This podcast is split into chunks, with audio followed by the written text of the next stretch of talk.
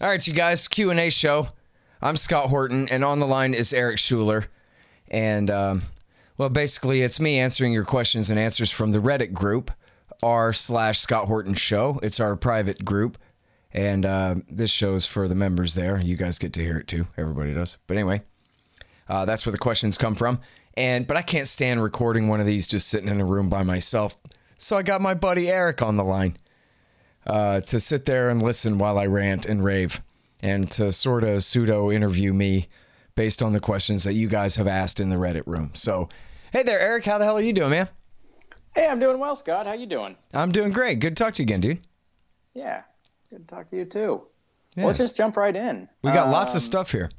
We do. We'll see how much we get to. Uh, to get started, um, what do you think about the realist perspective? Because you wouldn't consider yourself quite a realist, and you had that interview with Stephen Walt recently. Mm-hmm. So, what, what, in your mind, what's wrong with the, the realist perspective? Well, first, what's right about it is that they're far more restrained, typically speaking, than the so called liberal interventionists, humanitarian interventionists, and neoconservatives. You know, really going back to McKinley, but they have to invoke ideology to justify doing things that are blatantly not in the national interests. And then they say that just proves how selfless and wonderful they are um, you know, with their excuses. Whereas the realists just say, hey, if we got to lie with Stalin to fight Hit- Hitler, we'll do that. If we have to, you know, turn right around and contain the Soviet Union afterwards, then I guess we'll have to do that too. And it's just more of a, um, a power politic thing, uh, less reliant on the ideology of expanding, of invoking American exceptionalism to, you know, as an excuse to really dominate other lands. So, Stephen Walt is who endorsed my book. I hope I didn't. Do you think I bickered with him too bad on the show? Did you hear it? Yeah, I heard it. I, I didn't think it was too. I, yeah, I hope I wasn't thought too was pushy, fine. but um, so his book is is very interesting, and really, I didn't say the thing that I really wanted to say, which is it's really an eye opening book to see um, the way all of this is framed as simply an intellectual, an academic preference for one sort of grand strategy or another. And in the current grand strategy, millions and millions of people die all the time. In his version of the grand strategy, America would stay out of internal affairs of other nations and really wouldn't even intervene in international wars unless it came to a question of one major power coming to dominate not just any part of the world, because who cares if one power dominates Africa, I guess. He says the problem is if any one nation comes, whether Russia or Germany, comes to dominate Europe, or whether one nation, whether it's Saudi, Iraq, or Iran, comes to dominate the Middle East, or whether one nation, China or Japan, uh, come to dominate East Asia. And so, in order to prevent any one power from dominating any of those places, America should have a practice of offshore balancing, where we just make sure that no one side gets that out of whack in power relations to the other, so that we can keep doing business with everybody, keep them divided and conquered and and less threatening to the US. So this to be perfectly frank about it, Walt's version of realism anyway is about 15 clicks toward peace from where we are now. I mean, he is he is you know, darn near Ron Paul on this on the scale of things. Uh, when it comes, to, you know, in comparison to our policy now of picking a fight with everybody in Eurasia, in I mean, not in Europe, but in Eastern Europe, in of course Southwest Asia and in East Asia as well. And so, you know, he's definitely against all that. Um, but you know, I think if anything, like what I was trying to get to with him in that in that interview, and I was left unsatisfied. But then again, I'm not sure if maybe he's right, and that was what was so frustrating to me. That in essence, they really do mean well. That you know, um, the very worst warmongers who we think of as just lying, scheming power mongers with, you know, board of directors jobs waiting for them or something like that. He says that no, like honestly, it's just a difference of opinion.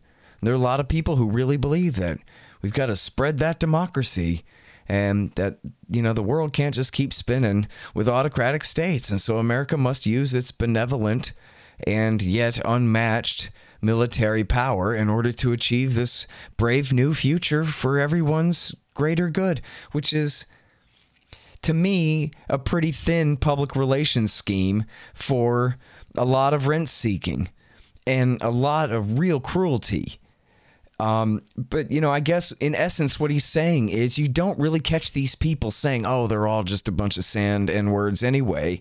Kill them all. That they really don't. That they really say, like, "Yeah, all we got to do." In other words, remember laughing when Condoleezza Rice said that if you weren't for Iraq War II, then you were the kind of people who said that Rosa Parks had to stay at the back of the bus because you don't believe that the Arabs are good enough to have self government and this kind of thing. And we just laughed at that and thought, you know, think of the unlimited gall of this lady killing all of these people, turning the society upside down, and saying everybody who doesn't assent to her means ends equation is too racist to think that Arab deserves to be free, something like that. But I think what we missed was that was more or less her best conception of reality as she could express it, man. Was that that is what she thought she was doing over there. And um even though we, you know, she's one of the worst villains of all. That you know, there was even that anecdote, right, where she had dinner with Brent Scowcroft, and she says, "We're bringing democracy to Iraq," and he says, "No, you're not." She goes, "Well, we're bringing peace to Palestine." He goes, "No, you're not either. What are you talking about, lady?" And so, yeah. you know, I mean, that's the part that I think that's the part that really bothers me is the cognitive dissonance that, like, you know, they forget. Uh, you know, avarice and cruelty and malevolence or any of that. That it's all just a bunch of, you know, well meaning yeah. enough. And, and and you know what? If that's really not true, because I don't know, I've met Air Force pilots who talked about how fun it was to turn civilians into hamburger meat and all that. So I know that it's not all just um, ideological purity up there spreading democracy, but in essence, there's enough of it that to someone like Walt, who's a foreign policy expert at Harvard, that he sees the ideological kind of framework of all of this imperialism as the paramount part of it. That interests aren't really what drive it. That what drives it are is, you know, primarily the belief on the part of the people of Washington D.C. that they really do know best, which it does go to explain a lot. It, it in a way I reject it because it almost lets them off the hook and it says that they're just naive and foolish and clumsy when you know starting a war I guess I really don't care what's in your brain at that point uh, starting a war is a war crime and for a good reason too so but anyway, I don't know. I, will tell you what. So I had this fight with him that you might remember about this dispute with him about Ron Paul, where I was saying like play the Hegelian dialectic correct. Whatever it is you don't like about Ron Paul, it's really wrong to pretend he's some kind of like beyond the pale bad person. He's clearly not. He's clearly a, a wonderful gentleman in whatever way. Even if you think his non-interventionism is just too total. I mean, Ron Paul told the Washington Post we could defend this country with a couple of good submarines. you know, give me a break. That to me, that's what I want to hear, right? So that's not what everybody wants to hear, though. Okay, but so my idea is so let Ron Paul be the far end of the peace movement, okay, but perfectly acceptable within the over the far edge of the Overton window. I don't know who called it the Overton thing, but whatever. The index card of allowable opinion. Let Ron be the far edge of that with the warmongers on the other edge, and then you, Stephen Walt, who is frankly very much a peacemonger compared to the rest of these guys, let you be the moderate middle. So that instead of having to do what Ron says, they'll just have to settle for doing what you say, and we'll all breathe a big sigh of relief, right? But then by by characterizing Ron Paul as somehow beyond the pale, like he's whatever uh, disqualified from being part of the debate, then that means that Walt's realism is now the furthest end of allowable opinion. And now the best we're going to get is somewhere between Richard Perle and Stephen Walt. So what's that? David Frum? or Hillary Clinton right. or something, right? So I'm saying play the dialectic right, just like my old bumper sticker says demand total liberty. You might get to keep some you know, but you better settle for nothing less than everything um, because otherwise you're going to get nothing at all. and so um, he didn't understand what the hell I was talking about. But that's what I was trying to say. Yeah, I, I guess I didn't realize that it was such a like. I didn't realize it was such a public split where the realists would be very kind of dismissive of like our level of non-interventionism or, or Ron Paul's. Like, is that yeah, I mean, you know, early in the book, he goes, Oh, yeah, sure. They smear all of us who are better than them as being isolationists. And then later in the book, he smears Ron Paul as an isolationist. And it's like, and, that- and you heard when I brought up, and I go, you know what? Maybe some of these people don't always mean well. He immediately broke into, like, okay, Alex Jones and your Trilateral Commission and your Council on Foreign. And I was like, dude, I didn't say all of that. You know what I mean? Like, he jumped yeah. to immediately, like, the caricature of a right wing criticism of policy. And by the way, I mean, the Council on Foreign Relations was created by big business for big business who built the American empire. You know, I mean, give me a break. Right. the history of the Council on Foreign Relations is the history of the American empire in the 20th century, in the into sure, the 21st too. But I, I just mean, like, is that idiosyncratic to him, or is it like you know, would Bacevich and like other people no, I think consider them in the realist camp? No, like, I think, think Bacevich. On... I don't. I don't think I've ever heard. Man, I don't know. Let me think. Maybe well, Bacevich has done that to me like, too. I mean, I think like honestly, Cato, like. I th- look, people know, don't like, understand all the different kinds of left wingers or all the different kinds of right wingers. So it makes sense to me that if you're like some kind of fiscal conservative, realist, moderate, but still Harvard type, that you don't really understand that the libertarian isolationists or the libertarian non-interventionists are a somewhat different brand than just infowars truthers or whatever that there's a, a different set of priorities and and uh, and ideologies and things at place here so for them i think it's maybe a little too easy to lump us together and then True. and then also you know i guess if you're stephen walt you don't want people saying that, oh, you sound like a kook, dude. So you make sure to say, no, no, no, no, no. I never said anyone meant wrong. All I said was I, you know, honestly disagree with your preferences. And let's just discuss this as academics, which is fair. That's his job, you know. Yeah. Um, and uh, again, as I say, I think that may be the most enlightening thing about it that I mean, think about the level of propaganda in the head of a U.S. Army private infantryman fighting in Ramadi in 2006 that he's here for whatever it is. It's a damn good reason that he and his boys are going out on these missions day after day, uh, you know, killing people, arresting people, and, and doing all these things that they're doing in the heart of the war. While back at Harvard or back, you know, at Yale or wherever, or at um, this or that think tank.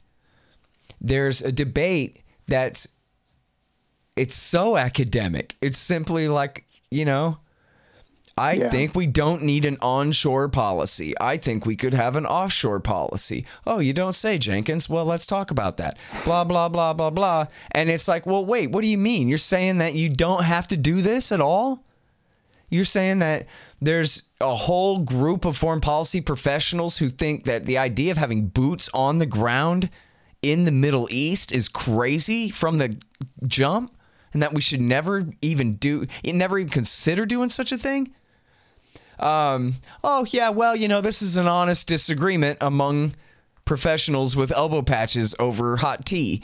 You know what I mean? While yeah. people are out there dying because they believe that somebody gives a shit enough to make sure that it's worth their while to be risking their lives, you know, and to be killing people.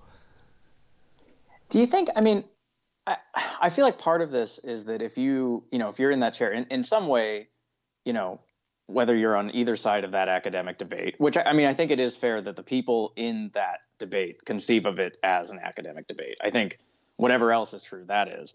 But of course you're there you don't have to assume good intention i mean i know he assumes good intentions or assigns good intentions to them but there's also that you're you know it kind of evolves over time because if you get a really cushy job pushing this war like you kind of you learn to rationalize things. And so you didn't you don't you know you don't have to completely let them off the hook. Like maybe now they convince themselves like no no no we really are doing the lord's work with this whole aggressive war thing. Right. But uh, nobody wants to go go to work and think what they're doing is like actively evil. It takes a special Right. type of person to do that. So you, you know, so I, I'm sure by the time they're at a level of you know Condoleezza Rice or whatever, they probably really have convinced themselves that "N- nah, what we're doing, this is definitely the right thing. Yeah, collateral damage. And I think at the same time, it's also fair to say that if you're just, you know, as Pollyanna as can be, as your policies kill a million people, then you're still evil. And that maybe you're even more evil if you're that willing to inflict this level of grief in order to achieve some end that you entertain in your daydreams. To hell with you. How about that, too? You know, maybe these people you know, maybe Anne Marie Slaughter only wants to free the Libyans, but look what she really did to them. You know, and how dare she think she had the right? And I'm all, she was actually out of government at the time. I'm just picking on her because she's just so horrible. All of them are like that, though. That like, oh, look at what we're doing. That's so good, and look at how proud of ourselves that we are. Give each other awards and ribbons and medals and all this crap. And it's and I, I I'm not talking about the soldiers. I'm talking about the think tankers. You know, I'm talking about these you know, these people with the big plans who never seem to adjust for reality at all. I mean, for example, can you imagine being all excited to start a war in Libya after what had happened in Iraq War II? I mean, Iraq War II was a thing, and then right as it was ending, 2011, they attack Libya and overthrow the next secular dictator with the clean shaven chin in line. Like, really? Oh, yeah, no, don't worry. It's going to be different this time. We're all going to really look like heroes this time. They're going to greet us with flowers and candy for real this time. We're going to make a model democracy out of the country this time. After what just happened wasn't even quite done failing yet. You know? Yeah. It's just Well, but, I man, mean- it is something else to behold, honestly. You know, that bubble, that um that groupthink consensus. And and not to play humanitarian interventionist advocate too much here, but uh, I mean, from their perspective, you can see how if how they conceive the failure of Iraq to just be like, well, George Bush is incompetent and the Republicans did it, and you conceive of you know all of life as like a partisan us versus them thing. Then it's like, well, if our guy is in charge, then clearly it's not going to be such a Yeah. complete debacle. And I'm, I, I, that had to be what it. I mean, we got.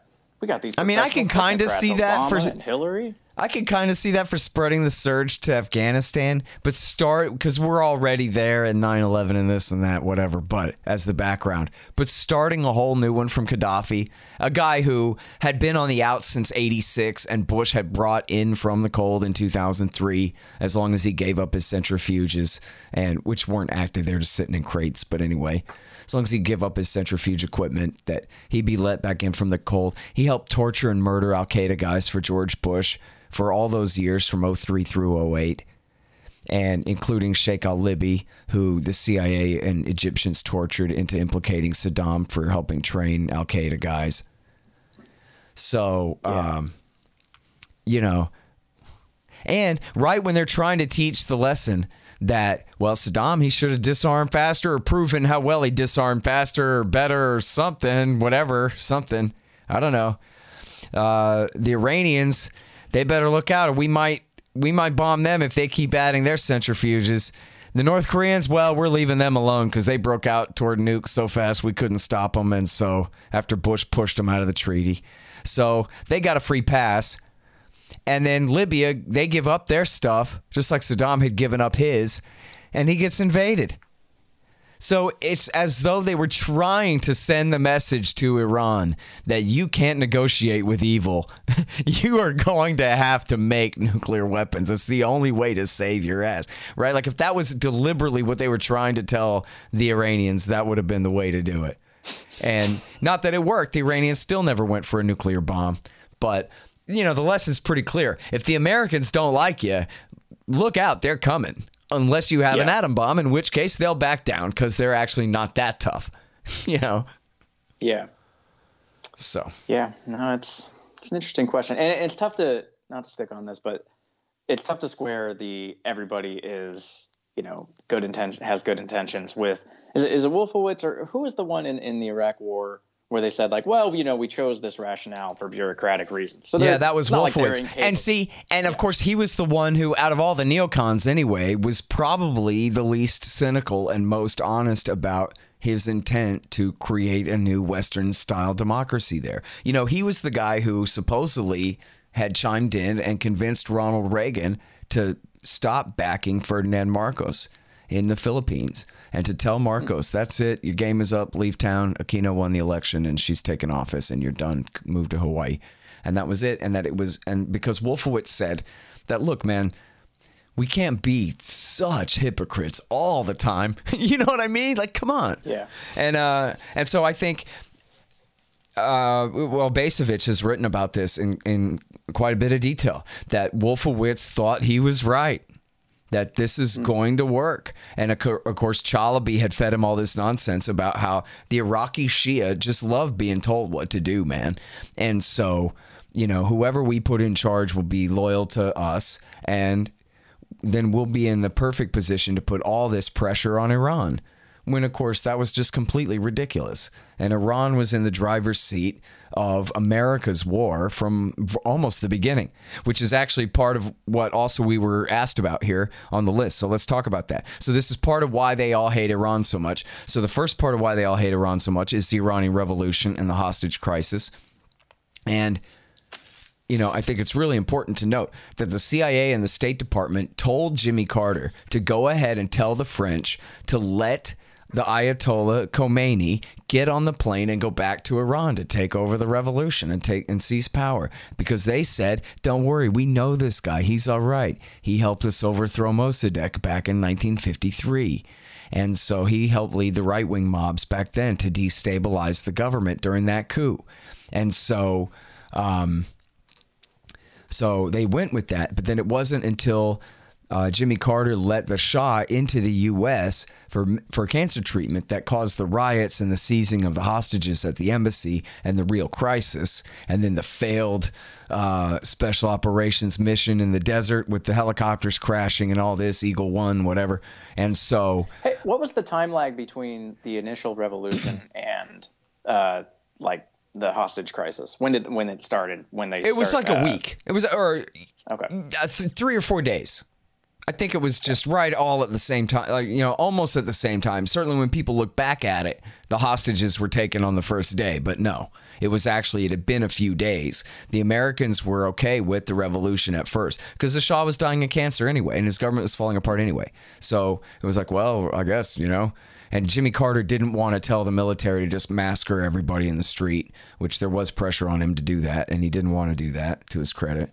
Um, but uh, so then once the hostages were taken, then that was the PR disaster of a lifetime, right? There was no fixing that. And then they're burning flags and calling America the Great Satan and all this. So any idea that we're going to be able to get along, at least overtly, uh, was off at that point. Although I think Robert Parry and Gary Sick and others really did show the case of the October surprise that the Reagan government made a deal with the Ayatollah that they would continue to hold the hostages longer after they were ready to release them, that they would hold the hostages until Carter was gone. And then, literally, the day Reagan was inaugurated, they freed the last of them. And so, you know, which made Reagan look great and all that. But that was part of the arrangement to, uh, because, you know, Carter might have been at least in a better position to win the election if he'd gotten the hostages out by the time of election day, you know? Right.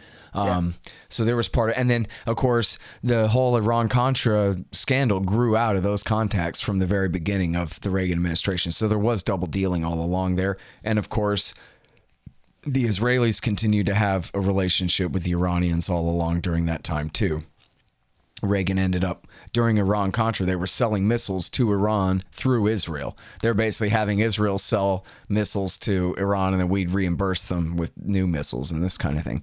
Right. And so, uh, you know, that was all So that. even though we're pu- publicly hostile with them at that time, or the U.S. is publicly hostile, they're still they're still cooperating through the back channel. So it's not Right. it's not real hostility like it seems to be now. Well, at the same time, though, I mean, the Reagan administration did support Saddam Hussein's war.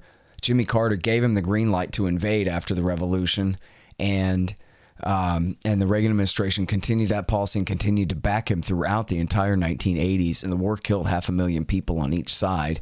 And Hussein, of course, thought it would be easy, and and was worried that his supermajority Shiite population might side with the Iranian Shiite revolution. So he decided to hurry up and conscript them and enforce their loyalty to their national sect rather than their religious sect and send them to war uh, for the state. And then, as the seed of so much that came later, some of the Iraqis fled to Iran and took the Iranian side at that time. And those were the guys who later became the Iraqi government, the Badr Brigade, the Supreme Islamic Council, the Dawa Party, and all the guys that Bush Jr. ended up empowering in in uh, Iraq War II. And so that's another part of why they. Well, I'll get back to that in a second. Another part of why they hate them so much is Iran's role in Iraq War II. But in the '90s. Gareth Porter shows this in his book Manufactured Crisis about the Iran nuclear program that Yitzhak Rabin trying to give up as much of the West Bank as he was trying to give up uh, as a Palestinian state was trying to basically distract the right wing hawks in Israel by saying, look, Iran is the threat, Iran is the threat. And that it was like, I guess, somewhat working as a tactic at the time. But then a Netanyahu follower assassinated Rabin. And then um, I think, oh, it was uh, Shimon Peres became I'm almost positive as Peres became president, uh, prime minister for just a minute, uh, and then Netanyahu came in after that, and then Ariel Sharon, and then Ehud Olmert, and then uh, now Netanyahu again. And ever since, the idea has been that anytime anyone says anything at all about justice for the Palestinians, it's look Iran to distract from the fact that they'll never give up any of the West Bank, that it's from the river to the sea will always be under the control of the Israelis and the Palestinians. Uh, you know, can just lump it basically. And what's that you say? Iran, Iran, Iran, uh, in order to drown you out, whatever you have to say about Palestine. And in fact, a great uh, place for me to bring up this new, it's not new, it's a newly released, newly leaked uh, highly suppressed for like two years documentary about the Israel lobby by Al Jazeera, where they've they got a young Jewish British uh, peacenik to go undercover in the Israel lobby with a hidden camera and microphone and just do absolute top notch investigative journalism. I mean, this is the, you know, Greg Palast, eat your heart out, you know, hidden camera stuff. I mean, this is just, it's beautiful, the work that they've done here. Uh, you really should see it. It's at the Electronic Intifada. Uh, it's four parts, but it's worth it. Seriously, like I'm only I'm at the uh, like very beginning of part three now, but man, I'm telling you, it's really great. And um, so man, I forgot my tangent. oh, what was I gonna say oh. about that Israel lobby documentary there? Um, uh, I, I'm not sure where you were going with the Israel lobby um, part, but where we were is that essentially the hostility to Iran from Israel's perspective started as kind of oh oh, oh I know what it was tactic. I know what it was yeah yeah and all right, so I got the time. Lasted. I got the time written down. And there's a clip in this documentary where the guy says, uh, the the Israel lobbyist says, you know, in in Washington D.C. there's some talk about the Palestinians, but when I go to New York and uh, deal with the power players in New York, nobody ever even says a word about the Palestinians. It's a non issue. It doesn't even matter. It's not on anybody's radar. Nobody cares. All they talk about is Iran. And it's like, yeah, exactly. Uh, and and that's the way it's meant to be. Um, even though Iran is no threat to Israel, Iran does sell weapons to Hezbollah, and they do. Hezbollah is you know kind of their 51st state, the way um, uh, Israel is America's 51st state, kind of a thing. Um, you know, and they do support Hezbollah, but Hezbollah is not an offensive threat to Israel. They're just powerful enough to keep Israel out they're not powerful enough to invade Israel, uh, to try to take territory away from them or anything like that. Um, and I've never seen any indication that they mean to build up their forces beyond a serious, incredible deterrent. Um, so we'll get back to the Lebanon war, but that's that's a huge that's really the main beef that Israel has with Iran is that they back Hezbollah, um, and they back uh, you know, the Syrian government, which is allied with Shiite power in in what, Syria. in the uh, when it started when uh, with Rabin when he was started to make the Iran case, were they pretty active supporting Hezbollah at that time? St- like I think so. Yeah, early? yeah. I think they've been pretty steady uh, with Hezbollah this whole time since it was created back in the early '80s. Okay. Now, my understanding is they've cut off their support for Hamas, or at least to a great degree, uh, due to the fact that Hamas took the side of the revolt, so-called the revolution, uh, uprising, foreign mercenary-backed war in Syria, um, American war in Syria there, and so Iran was mad about that and and cut Hamas off. But um, so Iran's role in Iraq War II. So this is a big part of why the Americans hate them so much, including all the Marines that run the Trump administration, his chief of staff, his secretary of defense, his uh, chairman of the Joint Chiefs of Staff. Um, is uh, you know uh, they have a grudge big time from Iraq War II. So one thing I'm always trying to emphasize about Iraq War II, I was just kind of alluding to this, is when Bush Jr. invaded in 2003, the Iranian sponsored Iraqi militias who'd been hiding in Iran since 1980 or so came across the border. They had tried to do this when Bush Sr. encouraged the uprising in 1991, but when he realized the Iranian backed factions were taking the lead in the revolt, he balked and you know, stabbed them in the back, left them high and dry for Saddam to massacre. And that became the excuse for the no fly zones. That became the excuse to stay in Saudi. That got us attacked on 9 11 and became the excuse for Bush to then, Bush Jr. to then pick up where his father left off.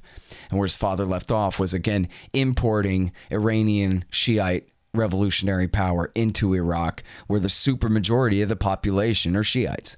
And so they fought this the first major stage of the war, the first few major stages of the war were fought to ensconce Iran's favorite puppets in power. And that's again the Dawa Party and the Supreme Islamic Council. Now, the third leg on the stool of Shiite power in Iraq, the third major leg anyway, is Muqtada al Sadr. Well, he was the son of the guy who did not flee to Iran, but stayed in Iraq and was martyred by Saddam Hussein. His father in law also had been murdered by Saddam Hussein. And so, as soon as Baghdad fell, Saddam's city was renamed Sadr City. And it wasn't after Muqtada, it was after his father. He was inheriting all this legitimacy from this important Shiite religious leader. And um, he was a nationalist. He was an Arab nationalist, as you know, as well as being a Shiite religious leader, and you know, from almost the beginning of the war, urged an alliance with the Sunni Arabs and the Kurds to, you know, form some kind of peace deal for uh, for shared rule in the capital and to force the Iranians and the Americans to leave. So the Americans could have settled for that and said, okay, Muqtada, you and your guys, you do your thing, but you promise you're going to try to limit Iranian influence and whatever. And in fact, the Iranians and their puppets, they really wanted to a strong federalism like Joe Biden to split the country apart, to take Iraqi Shiistan and to just leave the Sunnis uh, out in the desert to burn because trying to rule over them is more you know, uh, more to bite off than they can chew. So why bother? Where Muqtada didn't want to rule over them. He wanted to make, you know, an, an, agreement with them, an alliance with them. So he consistently not just denounced, oh, I don't like Iran like some slogan. He said, look, what Iran is doing here in Iraq is really bad. And what their factions are doing is really bad. They, like the Americans, are trying to screw everything up. And we ought to all join together as Iraqis and kick the Iranians and the Americans out. Well, so by saying that, the Americans, they really should have gone for it. Instead, they said, no, we're going to stay and we're going to fight most for this, the United Iraqi Alliance, which includes Sadr. But we're going to emphasize empowering the Supreme Islamic Council and the Dawa Party all the prime ministers up until two weeks ago have been Dawa Party prime ministers, and then the new guy is from SCIRI. Um, but it was Jafari, and then Maliki, and then Amiri, and then now it's uh, Ahmadi, who is the Supreme Islamic Council guy. Um, have been the prime ministers this whole time. Um, but so uh, the Americans constantly targeted Sadr and his faction, who were you know, at times fought insurgencies, particularly in 2004 against the U.S. and then again later in 2008. By that time, the Americans had chased Sadr into Iran. By the way, I interviewed Danny Sjursen all about this, and he fought in the surge in Sadr City in 2007 and is still a major in the army and knows what the hell he's talking about when we talk about it. Um, and so um, they chased Sadr into Iran. That was the only place he could go to be safe as the Americans accused his most nationalist Shiite faction of being the most Iranian tied, while they were actually fighting for the two most Iranian tied factions, SCIRI and Dawa. And again, I don't know if I said this, SCIRI's army is called the Badr Corps, and that became the Iraqi army. David Petraeus made them the Iraqi army. And so then by the time of the surge came um, in 2007, the game was on. Now that the ethnic cleansing campaign is or sectarian cleansing campaign is mostly over and the Sunni Arabs have been kicked out of Baghdad. Now, who is going to have the most influence over the new government? The USA, which has all this money and weapons that they are dependent on, or the Iranians who have some money and weapons and are their religious kinsmen and the nation next door. Um, and this is not to say that the Iraqi Shia are all just outright sock puppets of the Iranians, but they're the ones in power now are their friends, uh, to be sure. And so I guess so America lost that battle. So so they did. Americans did. About 500 Americans died out of 4,500 Americans that died in Iraq War II. 4,000 of them died fighting the Sunni based insurgency, fighting for the Shiite militias. But they also, about 500 of them died fighting against the Shiite militias. And that was just as Danny Sjursen you know, re-verified to me on the show the other day. That was because America had targeted them and had picked a fight against them. And it sounds, if you're confused, you should be kind of, because it's crazy, right? Because even in the book, Good Soldiers by David Finkel, the commander, who's a war criminal, Colonel Kauzlarich, who ordered his men to fire on innocent civilians, um, as is, you know, he's accused of three of his soldiers have accused him of that. Two of them on the record on my show, so enough said there.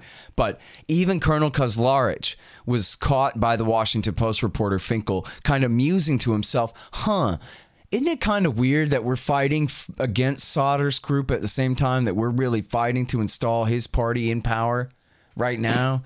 Anyway, let's get back to work out there, boys. And then they go right back out to work. And in fact, at only one other place does the author of the book muse the same thing. Hmm, I thought to myself, it does seem mildly ironic that we're fighting against the people we're putting in power here. But now, so to the way the question was was put in the in the uh, Reddit group, Every one of those soldiers who were killed by the Shia were killed by Iran. But that's not true. Iran was helping them.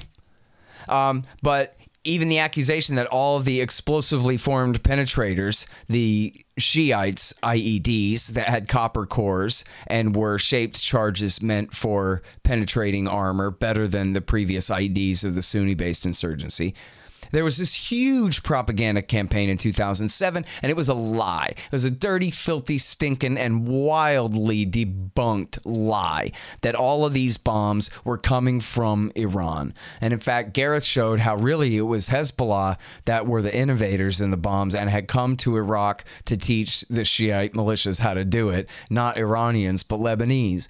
And, um, and but anyway, they were found over and over and over again in Iraq. The factories that made them were found over and over again. And I even at one time there was an article in the Christian Science Monitor about how this mission went out fighting against the Shiites, and they found this uh, explosively formed penetrator factory. And then um, the Washington Post ran the story and excised that paragraph from the story and replaced it with one that says the army says all these bombs come from Iran. So they knew they were lying. The Washington Post.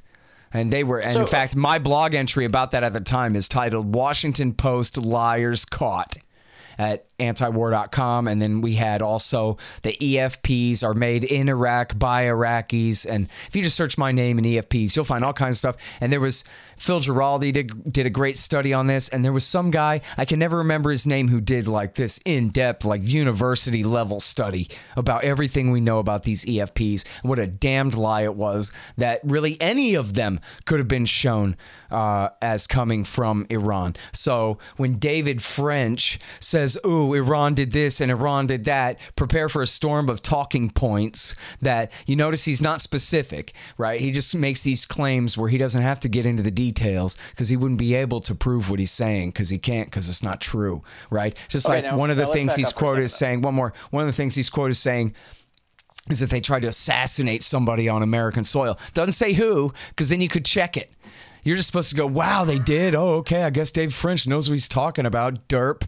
But what he's talking about, obviously, is the fake, lie, ridiculous hoax of the Corpus Christi uh, used car salesman who supposedly who supposedly was going to kill the Saudi ambassador, who wasn't even a princeling, who was just some schmuck at the time and that he was going to blow up this restaurant in Lily White, Washington, D.C., where all the important people are afraid now to go to their cafe because of what the Iranians might do to them. And yet it was a total lie. And so here, Ray Close and Ray McGovern and Flint Leverett and Phil Giraldi and Ray McGovern, I said Ray McGovern, and uh, uh, Bob Baer, and there's one more. Um, I'm sorry, I'm forgetting. I know there were six former CIA officers who came out within the first day and said this is a lie. Don't believe it. And they knew, some of them at least, were explicitly speaking for their own sources in the intelligence community who said that it was a bunch of crap. And so, yeah, tell me another one, David French, about Iran. Does that make any sense to you at all? Has Iran uh, uses Hezbollah to hire a Corpus Christi car dealer to bomb a Washington D.C. restaurant to kill a nobody Saudi functionary? If you believe that, you've just been raped in the brain hole. And ask yourself how you're so easy, how you're so easy to manipulate. Get real. Sorry. They just made it really convoluted so that it would be hard to trace back to them, Scott. Obviously. Yeah. Obviously, you know that's what? If they're saying that a foreign government did a thing, guess what? There's four fingers pointed back at them. Get real. What what century are we living in here where the Americans are the poor helpless victims of the dangerous world juggernaut onslaught headed this way?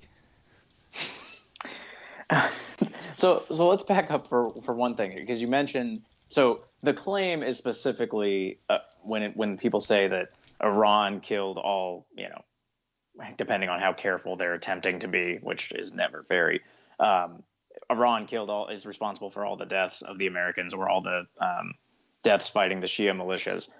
Are they saying that all of the the IEDs that killed soldiers were shipped from Iran? Yes. Or, or because Yes. you mentioned and and so and also that that those Shiite militias simply were agents of the Iranians and were doing Iran's bidding in fighting that war, which really just ignores the fact that they picked the fight with Sadr. They invaded Right. East East Baghdad and they invaded Najaf and they picked that fight. And then it was one that they couldn't win. I mean, guess what? George W. Bush made some bets and they didn't pan out. And so then what happened? It it was Sadr who was still the more nationalist, not the more Iranian tied who forced Maliki, who was the more Iranian tied, the prime minister, but Sadr, he required Sadr's support. And Sadr told Maliki that you have to tell the Americans to leave. Yeah. And Maliki did. And so, in other words, America fought this war for these Shiite factions, and then they said, thanks, now get the hell out. And here's a few EFPs for good measures so that you know that it isn't just the Sunnis who don't want you and resent you for backing us this whole time. We don't want you either. You have overstayed your welcome. You've done all the sectarian cleansing we needed you to help with, and so now you can go. And so all David French is doing, all the right wingers are doing, is crying that, you know, they stole Iraq fair and square, but they didn't get to keep it. Right, but do- doesn't the get the hell out from Maliki that comes later after the most of the comes in it comes in Shia 08 militias? yeah No? i mean it comes it comes after they fought Sadr to a standstill basically you know in the in the surge and then at at one point, um, if I remember right, this was in the spring of 08, or maybe it was in the summer of 08. Maybe it was in the summer of 07, man. Let me think right. I think it was in the summer of 08 that Maliki preempted a, planned American attack on the Sadrists by launching one himself with the Iraqi army, you know, Badr Brigade, and and getting bogged down and then basically withdrawing. But he had preempted the American attempt uh, that was coming soon, and so that was good enough. He, you know, that was mission accomplished as far as he was concerned there, and preventing the Americans from coming after Sadr again, and um, so yeah. Anyways, um, so yeah, it's just it was really, I mean, Sadr became more and more Iranian type. It was the Americans who pushed him further and further toward Iran. And it yeah. was when they said that, you know, some Iraqi militia guys were going to Iran for training and then coming back and fighting the Americans with that training. That may be true. I guess I don't, I can't recall anybody particularly debunking that. But you know, it, the the real question, the real point is like, why would Iran intervene in the war? Right? Iran would intervene in the war because we invaded a country, started a, an aggressive war, changed the government there, and fought a civil war for their compadres. And they just wanted to make sure that everything got tied up with a bow at the end. And so thanks a lot for all your efforts, Americans. You can go now, was basically the point of view of the Ayatollah Khamenei in Iran and Sistani down in Basra. You know, that thank you for getting rid of Saddam for us. Thank you for kicking all the Sunnis out of Baghdad. Your assistance is no longer necessary. So, you know, and here's here's 500 dead guys to carry on your backs on the way out to show that we mean that. I mean, you'd yeah. be pissed off if you were a Republican too. You killed all those so I, people, and this is all you got. Nothing. Okay, I got two related questions to this, just to make sure that we, you know, kind of put a nail in this one. So you mentioned that um, Hezbollah fighters from Lebanon, which we've already talked about, Iran does support them. They came to to train um, or help train some of the Iraqi militias on how to on how to make the create. EFPs. Yeah.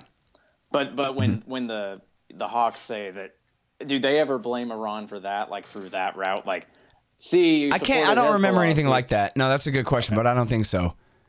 And okay. and seriously, like, you know, cry and stomp your feet that the Iranians taught Iraqis how to make EFPs. Maybe if that's the accusation, that ain't much. Right. You know. Right. Okay. And and, and seriously, like if anyone wants to be honest and do the work, you'll find scores of episodes of the EFP factories being found in Iraq. Right. They are made in Iraq by Iraqis you know, possibly with Iranian advice. But then again, that only goes back to raising all those questions about why were we fighting a war for Iran? I thought our government hated Iran. And the answer is, yeah, but that's because Paul Wolfowitz is a stupid idiot. Sort of back to how well meaning he is. He thought it was going to be easy. He thought it was going to go his way. And a lot of things turned out to go other ways than what he was anticipating, you know? And and so, and again, I'm not trying to let this son of a bitch off the hook. You know, you hang them, I'll hold the rope. I'm just saying that. I mean, honestly, meaning well is not a good enough excuse for starting a war. And and I and, and I don't attribute Paul Wolfowitz's you know, somewhat naivete there to say Douglas Feith or David Wurmser or, or, Richard Perle, who I think are a lot more cynical sons of bitches, and and you know, kind of raise a whole different set of questions than Paul Wolfowitz, who just is really sure you know. But well, and it and it does get to the point where you know libertarians always say you don't want to judge politicians by their intentions because hey, you can't trust them, but you know right. you got to judge it by what they do, and this is another indication of that. Right. Uh, so so one other question on on this Iraq Iran thing though. We, when you mentioned that the Americans picked SCIRI and Dawa, the more Iranian-backed factions at the time, over mm-hmm. the more nationalist one, did, did they understand? Do you think they were? Did they just from what you can tell, is it that they got it wrong and they thought those were, or was it just that they didn't like the idea that they're going to support a team that is going to kick them out immediately and Yeah, I mean, I think I think they did understand that these are the most Iranian-backed factions, but they didn't think they had anybody else really to go with.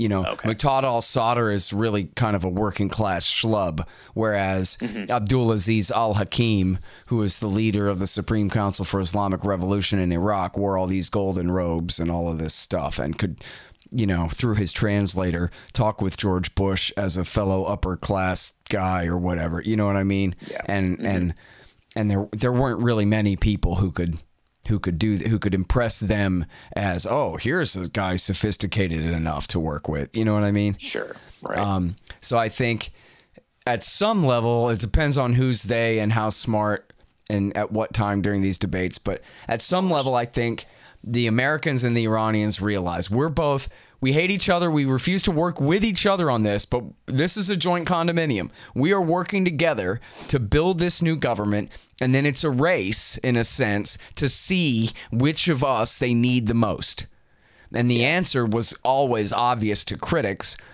that it was going to be the Iranians. Supreme Islamic Council been living in Iran for 30 years, man. What do you think's going to happen? you know? In fact, Justin mm-hmm. Raimondo wrote an article like 2 or 3 years, I think, before I think like I think it was a solid 2 years or 3 years even before the war where he said, "Hey, look what look what happens if you get a regime change in Iraq. You got this Shiite group, the Supreme Islamic Council. The State Department just tried to give them a bunch of money and they refused it and said, "We don't need you." You know, cuz they're dependent on Iran. And so this is the kind of thing that he was like, this is the kind of thing you need to look out for when you invade Iraq. So you're gonna have these guys who you're gonna be their friend, but that doesn't mean they're gonna be yours. right. And so here we are. It's a you, that theme comes up a lot in U.S. foreign policy. They're gonna we're gonna be their friend and not the other way around. It's very, Yeah, very ask useful. Ambassador Stevens about that. Yeah. Hey, um, okay. So another so Lebanon related- 06? Uh, I was going close to there, which is Okay. So is Hezbollah a terrorist organization, and also what's the truth of the claim that the Iranians are the greatest state sponsor of terrorism, trademarked? Okay, so DC. Hezbollah, you know what? Yes, all governments are terrorist organizations. And I don't mean that as a cop out. I mean, really, ask Bob Higgs. There's a serious gentleman. All states are based on fear. At the very least, that what might happen to you if we weren't here to be your security force to protect you is the very bottom line of all governments. And so, you know, Hezbollah is a mini state. It's basically a, a militia that absolutely did use terrorist tactics that grew into a mini state, just like Israel itself. And it's been since 1999 since they did a terrorist attack. They offer all kinds of goods and services, and or not goods, but you know, government services um, to the people of Lebanese Shiistan or whatever they call it there in the, the southern part, uh, predominantly Shiite Arab part of Lebanon, and they participate in the gov- in the democratic government of Lebanon that is backed by the United States of America, which is a very complicated confessional system. It's called where you have, and I'm gonna get this all wrong. I'm just making it up for example's sake, but you have a Maronite Christian is always the um the president, and uh, a Sunni Arab is always the prime minister, and a Shiite Arab is always the secretary of the interior or whatever, right? Like, and, it, and it's it's divided like that. Um, and that's a government that the U.S. government supports. And in fact, the current prime minister there is supported by a coalition of Hezbollah and the Christians who are explicitly backed by the U.S. And so they play the game of democracy within the American Western system as as you know the international community would have Lebanon proceed you know to continue on doing it this way and and they play that game within the rules and you know they they only exist because Israel invaded in 1982 in order to roust the PLO out of there. But the Shiite Arabs weren't responsible for that. The Shiite Arabs didn't do anything to Israel. In fact, you know, they say that they initially like stood back and said, "Good, get rid of Arafat and all these goons for us, man. We don't want them around here anyway." It's not like they're from there. And um and then but the Israelis stayed and then treated them like crap. You know, killed them. Destroyed their property and stayed. And so up grew up this local Shiite militia, which fought them tooth and nail for 20 years. And it took until the year 2000 that the Israelis finally withdrew, having achieved nothing. And, you know, now they have a force to reckon with on the southern border of Lebanon that they never had before. And, and one that they'll never stop crying about. And one that we all supposedly have to have a war with Iran because they're mad because Iran supports this group that only exists because of their bad choices in the first place. And that, frankly, right. unless they want to reinvade Lebanon and steal the Litani River, like, you know, the original Zionists planned back when and what have you, then they don't have anything to fight about. You know, um, Hezbollah, the, the 2006 war broke out when Hezbollah kidnapped or, you know, captured, not kidnapped, they were not civilians, they were soldiers. They, they captured two Israeli soldiers on, uh, you know, a near border mission there or something. And it was in response, you know, partially to a massacre on the beach in Gaza, a family that the Israelis killed about a week before and there were other tensions going on. It was one of those tit for tat kind of deals. And they expected, they said later, geez, we just thought we'd trade them for a couple of our captives or this kind of thing. But the Israelis, you know, Ehud Olmert just seized on the opportunity to launch a war. Uh, they said they were just going to smash and destroy Hezbollah. They they really did not have to launch the war at all. Uh, they took the hardest line possible, no negotiations, let's just do this thing kind of attitude. And they fought for about a month in the summer of, you know, beginning in the August, uh, very end of July, beginning of August of 2006. And um, I think they fought for about four weeks and then they achieved nothing.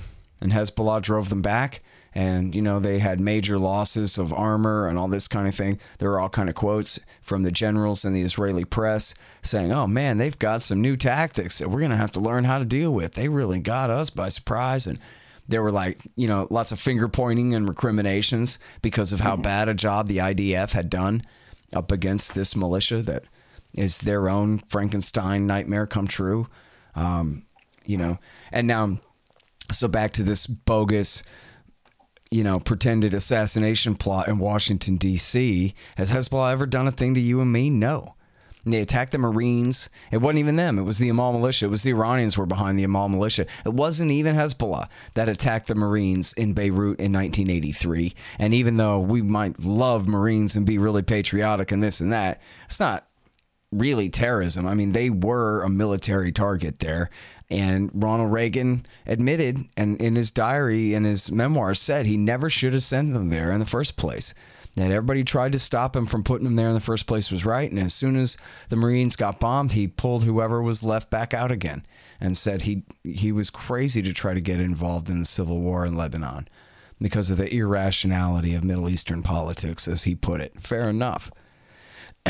and so, anyway, um, you know, and this is the whole thing about so, you know, Iran is the biggest state sponsor of terrorism in the world. I mean, anytime you hear a slogan like that, obviously you ought to immediately ask for specifics and compared to what and all kinds of critical questions. Especially when it's something that they just say over and over and over again.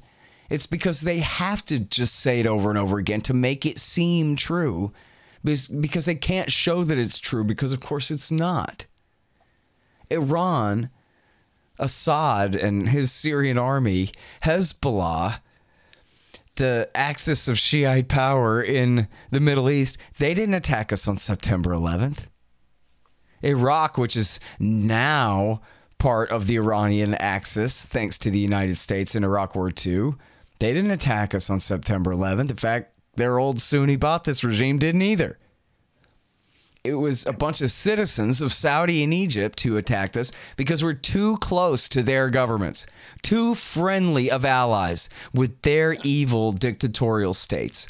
and they wanted to drag us in to a real war, regional war, bleed us to bankruptcy, force us out, destabilize the whole region, and wage their revolutions.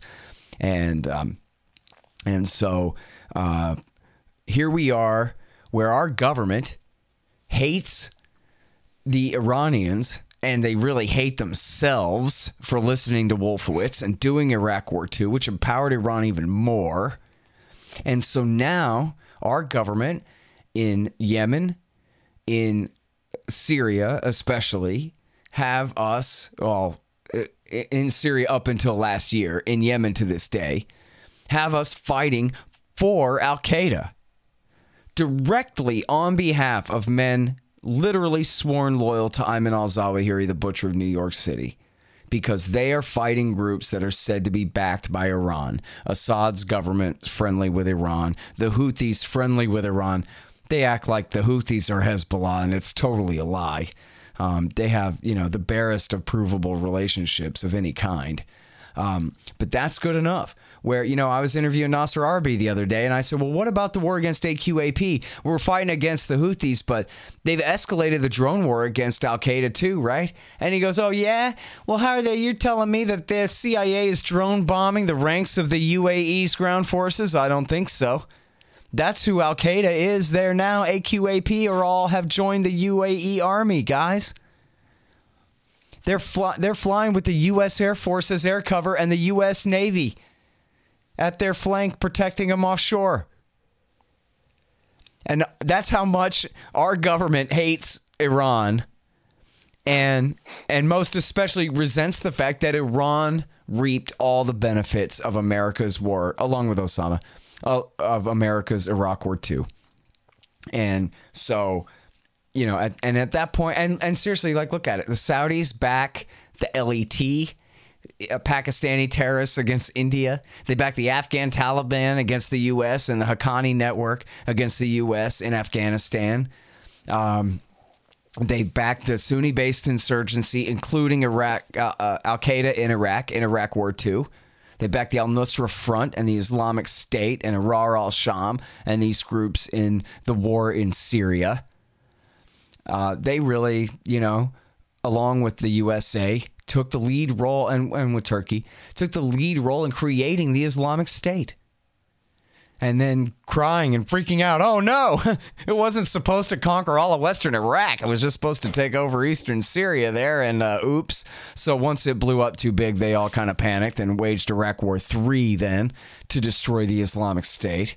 But meanwhile, what's Iran done? Iran has worked with America to fight against these guys. So that is kind of the same thing as as you know the U.S. Uh, Air Force flying as Al Qaeda's air cover. Only when they're flying as Iran's air cover, it's against Al Qaeda. And again, who knocked our towers down? Al Qaeda, not Iran. Who hit the Pentagon? Al Qaeda, not Iran. That's what really bothers me too. I want to move to Washington, D.C., just so I can get a radio show in Washington, D.C., and just mock all these generals all day long that you're willing to let the CIA and and these egghead think tank goofballs choose Al Qaeda over Iran for you, and you're willing to go along with that? You pussies, seriously. And in fact, like you look at the war in Syria, the military bucked, right? It was General Flynn was pass, passing information through the Germans to Assad to target and kill the CIA's Al Qaeda guys. And it was the army who was backing the Kurds who were fighting and killing the CIA's Al Qaeda guys, the Saudis' Al Qaeda guys in that war. It was the Shiite militias again, the same guys, the Badr Brigade and their friends, uh, Asa'ib Ahl al Haq and all, and the and the Mahdi army, Sadr's Mahdi army. They were the ones who fought Iraq War III in Iraq to force the Islamic State out of Mosul, Ramadi, Tikrit, and and uh, Fallujah. So, you know, I don't know, man. Uh, it, it it seems like it's kind of unfair to me for the Americans to hate Iran so much for simply just cashing all our checks we keep writing them and all you know benefiting from all the favors we keep doing for them. You know, they say we have to stay in Syria now. Why? Because Iran is there. Well, why is Iran there? I mean, they say there's like 10,000 Revolutionary Guard Corps members or something there, right? Actual Iranian special operations guys there. Well, what are they doing there? They're helping fight the CIA and Al Qaeda. So, who's the state sponsor of terrorism again? It's the USA and the Saudis and the Turks and the Israelis and the UAE. They're the ones who back the suicide bombers. They're the ones who backed the Al Qaeda terrorists that hit our towers. And you know what's Yeah. funny is I keep saying the same thing over and over and over and over and over for years, and this narrative just cannot kick in. It just people just can't get it. And to me, it's just easy enough. It's easy enough. Iraq War II wasn't meant to empower the Iranians and the Shia so badly. And once it did, they turned back toward the redirection, back toward the Saudis, which means back toward Al Qaeda, back toward the Ronald Reagan, Bill Clinton policy of back in Al Qaeda. And I'm not selling everyone short because there have been a lot of people who are good on Syria, but I still don't hear the narrative put that way. They're like, what is even going on over there anyway? Who's even side are we on? There's a giant sectarian war in the Middle East. And nobody ever even talks about who is on whose side and why and what we're doing for them. Again, you know? It's Right. nuts, man. Well, and I think it's it's often this guilt by association that everybody at this point it almost seems like Hezbollah gets more press than Al Qaeda, at least in in slogans and in narratives, um, which is really interesting to me. And so, if Hezbollah is on the side of the Syrians, then ep, terrorist organization on the side of the Syrians, and then they don't, you know, they just don't. Yeah, helping them the fight side- ISIS. Helping them fight the ISIS. rebels. Yep. and uh, it doesn't sound so uh, so crazy.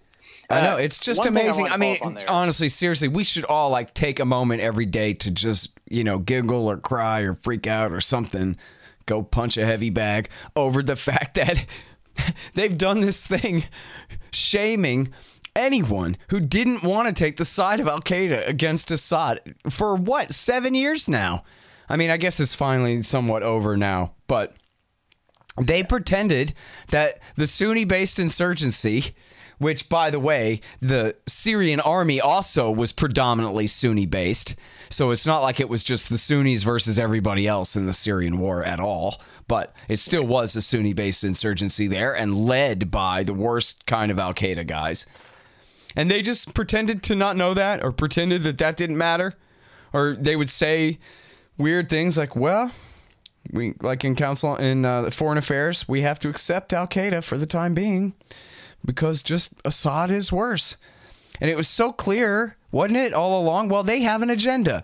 They're Zionists, and Israel hates Iran, and so they hate Iran, and they hate the Shiites more. And yet, and and and in this narrative completely came to dominate the entire American argument about what was going on in Syria when you had in reality the most blatant and obvious and just ridiculous treason on behalf of guys who would not denounce uh, Zawahiri. I mean, this guy Jolani, you can look him up, Abu Muhammad Jolani. He's Ayman al Zawahiri's humble servant, and John Brennan's. Well, and you got that uh, that quote you always play from Hillary Clinton, where she says, you know, Hamas is on the side of the rebels in Syria, or I don't know if she calls them rebels, and you know, it's like, well, Hamas, like you guys don't normally like them, like it's Right. That's, and then she uh, says, and Zawahiri has endorsed Yeah. the revolution. Are we supporting Al Qaeda? So she was saying there, yeah. You know, we, there's no need to twist her words, right? She was saying if we support the revolution at all, and it's a revolution that Al Qaeda is participating in, then like, hey, are we in essence supporting Al Qaeda? That's a real concern. Yeah, it is. you know, and yeah, she said that at the end of February 2012. Just two weeks after the emails, I think these released by the State Department under the influence of the Russians uh, showed that one of her aides had told her that, hey, look, AQ is on our side in this one uh, because of a recent story about him uh, from February of, uh, of 2012. And so we know she must have been referring to that email. Um, when she was, and she was much more for people don't know this history. She was really a hawk. Her and Petraeus, who was at CIA at the time, they really well, he was out sometime in 2011, I guess. But at the beginning of the thing, they really had their whole plan that they really wanted to push, and Obama was reluctant to do it. Obama said you can send them some trucks and some money and some tents and some you know equipment and whatever, but no weapons. But he did say, of course, that the CIA can help coordinate with the allies and they can buy all the weapons and send all the weapons. So that was, you know, was still basically just deniability. But so she was defending Obama's position from the from the questioner. Why aren't we doing more to overthrow Assad? And so she's like, she agrees with the guy, but she's in the position of defending what Obama is having her do. And so she goes, well, you know, we it would be treason to do so. Yeah. and then she continued to insist he do so anyway. And right about one year after that interview, as she was leaving her job as Secretary of State at the beginning of the second Obama term, she put a piece in the New York Times saying, Yeah, Obama's a big wimp. I wanted him to go for it, and he wouldn't do it. Right. And she was happy to say so. Let me what follow a up on freak one other that thing. lady. You, Huh? let me follow up on one other thing you, you mentioned earlier there. You, you said, you know, Hezbollah does use terrorist tactics. Obviously, Al Qaeda uses terrorist tactics. When you when you mean when you say that about Hezbollah, do you mean like suicide terrorism against military targets, or or suicide bombings against military targets, or more specifically targeting civilians? All right, I guess how are you defining that? Actually, it- that's a really good question. I'm glad you picked up on that because honestly, I don't know. I mean, I, I think at the very least, I know they had a suicide bombing campaign against Israeli military targets. I don't know if they ever had access to get into Israel to attack civilians at all. Um, but honestly, man, I am no scholar of the war in Lebanon in the 1980s. I I really have a lot of catching up to do on that one. So I'll have to plead ignorance. I know that okay.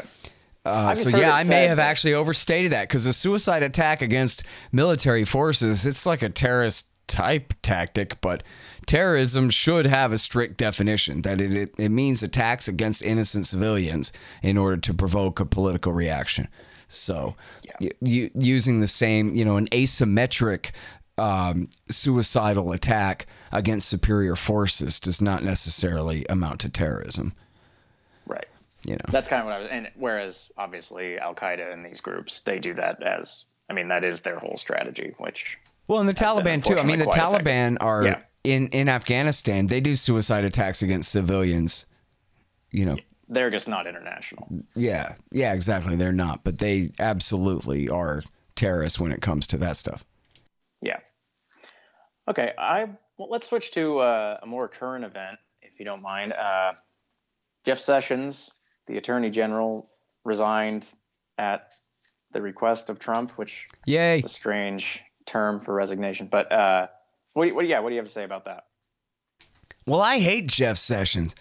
I mean, to tell you the truth, I thought that I wouldn't really, really, really mind a million percent horribly that much if he became the Secretary of Defense because that guy Stephen Miller worked with him. And that guy Stephen Miller is a pretty horrible right wing neocon on a lot of things. But I think also, like, uh, maybe he's not a neocon. I think he's kind of a right wing, you know, a bit of a right wing nationalist hawk. But I think that he's not a crusader, anti Russia type, anti everybody type. I don't know how he is on Iran. But I remember seeing him on TV fighting against, I think, Max Boot about uh, Russia and NATO expansion and all this kind of thing. And I remember thinking, you know, you could do worse than to have some cranky old kind of anti interventionist right wingers at the Defense Department. But as the Attorney General, I can't think of a single redeeming thing about Jeff Sessions. Um, I can't imagine, honestly, anyone being worse. Like, you know, to tell you the truth, when it was this Kavanaugh thing, I'm like, man, you know how little I care about this Kavanaugh thing? If this guy dropped dead of a heart attack right now, you know who would replace him? An exact clone. You know, what are you going to get except a Federalist Society, rich, white Republican lawyer, center rightist, George W. Bush administration type? There, that's those are the only men you get to choose from, the only people you get to choose from to be associate justice during Trump years. So, what freaking difference does it make? Nothing. I you know what I mean? I would say okay. Now, But Sessions, Sessions is not just another clone.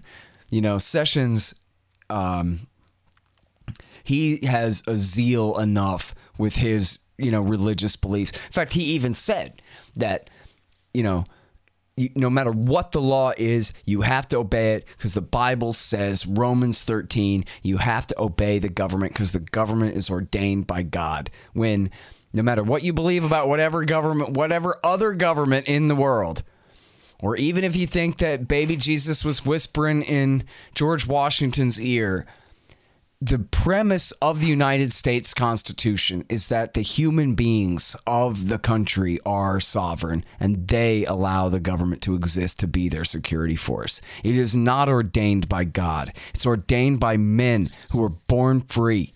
That's the lie, anyway. But don't give me this crap that you have to obey the government because to obey it is holy because God created it or it wouldn't be there. And seriously, like anyone who tries to pull that on me, I'd like to see them burned at the stake.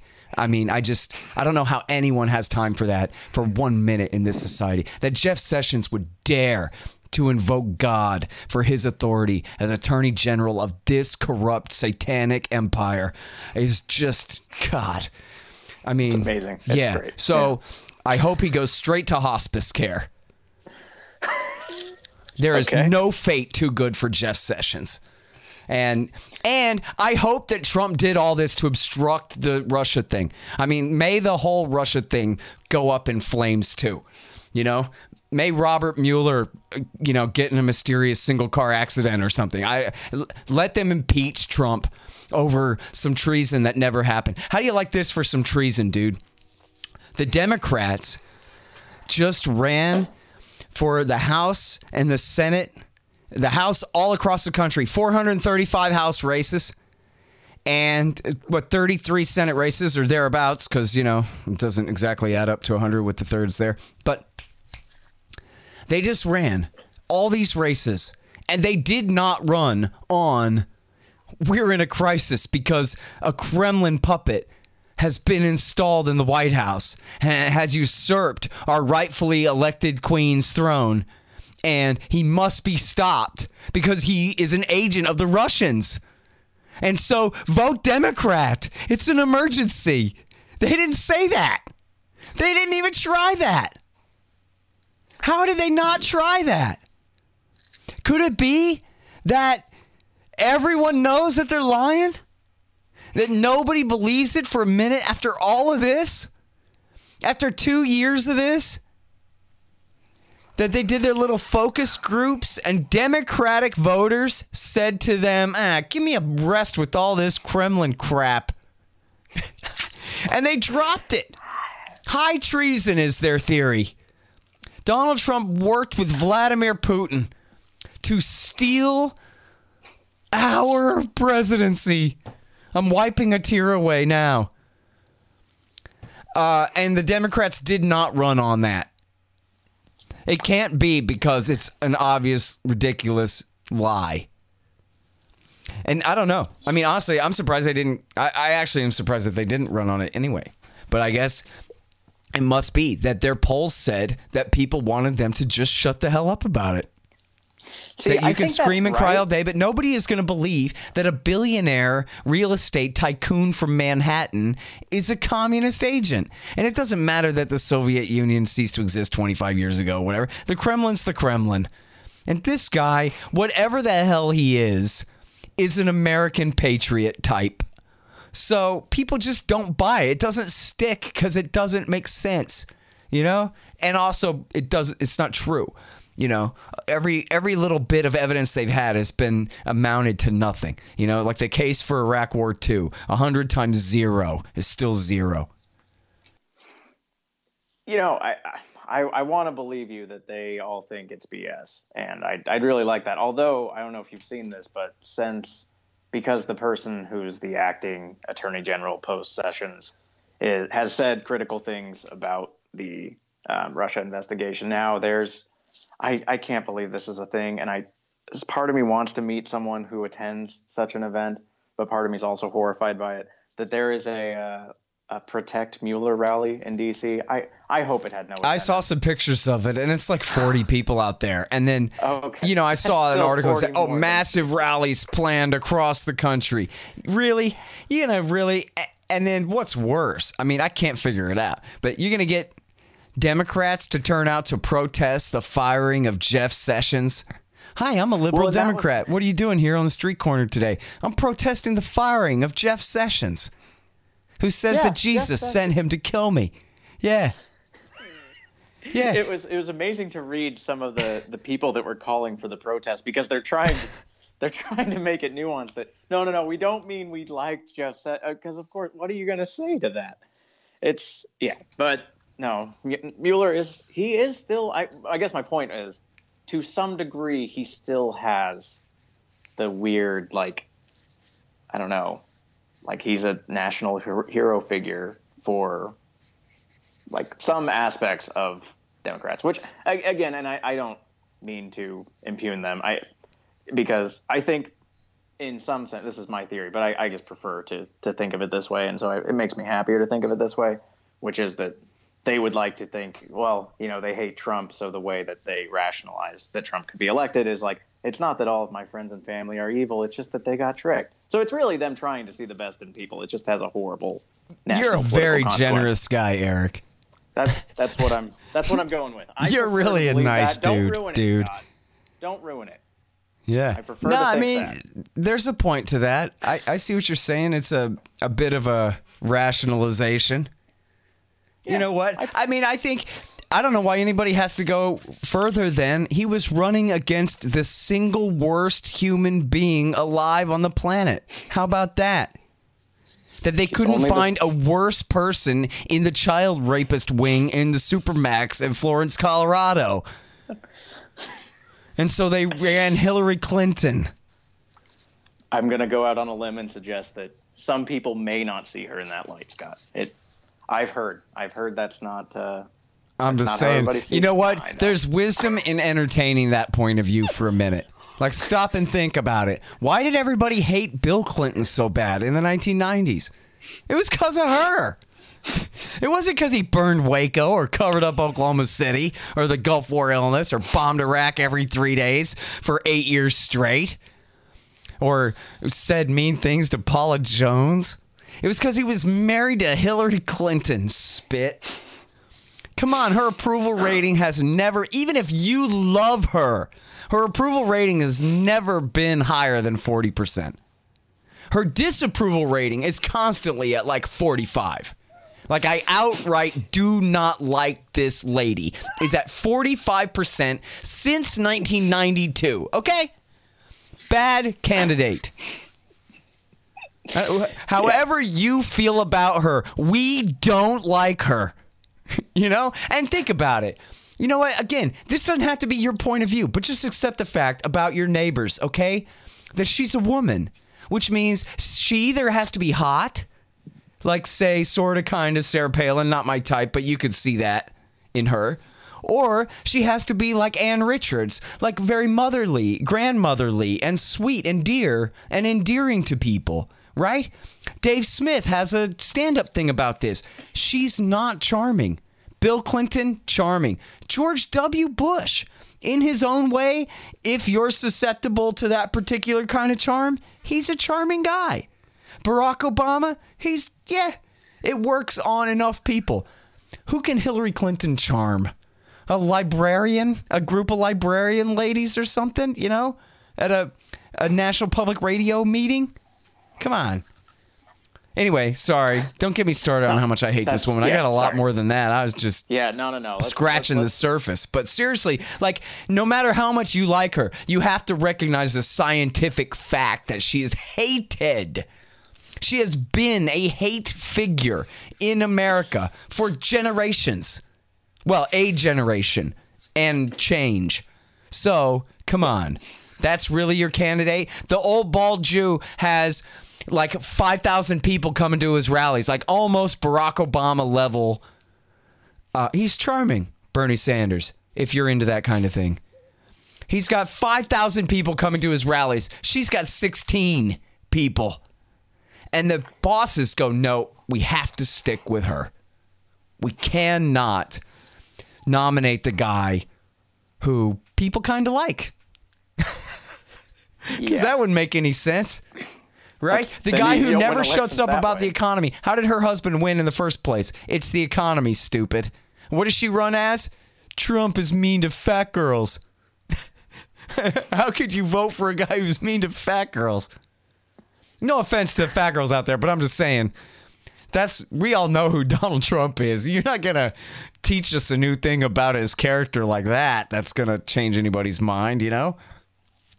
Anyway. so let, let let's hold it there because you know, if uh, if you get your wish, she may run again in 2020, and you can enjoy Oh my that. and God. plenty more. Oh my God, about. I know. please. I'm sorry.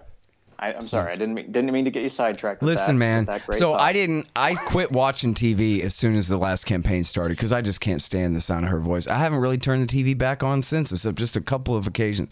I just can't do TV news at all. Um, and uh, and she's a big part of that. I hate her so much, and I was gonna quit politics and maybe move to Australia if she won that election. I just cannot deal with. It's the voice, just like Sarah Palin. It's not a partisan thing, and I like women, so it's not like a uh, misogynist thing either. But those two women particularly, their voices are just like needles in my eardrums. And um, but I only tell you that so I can tell you this: if Hillary Clinton runs again, oh man, I'm sucking up every minute of it. I'm DVRing every minute of it and playing it while I sleep at night. I I can't wait. And and I, I'm willing to bet she's going to do it. I don't think anybody can stop her from trying to run, and I don't think she'll get past the primaries. But I am gonna die laughing, and and I don't care. Seriously, if I die in the year 2020 because I died laughing at Hillary Clinton, then th- that'll be okay. You know, I would rather live to 85 or whatever, but I could settle for dying laughing at Hillary Clinton during her next attempt. It's going to be the greatest thing that ever happened, dude. You know why? It's because she has no sense of humor whatsoever. So she has no idea how hilarious she is. You know, she is she she's the perfect mark. I can't wait.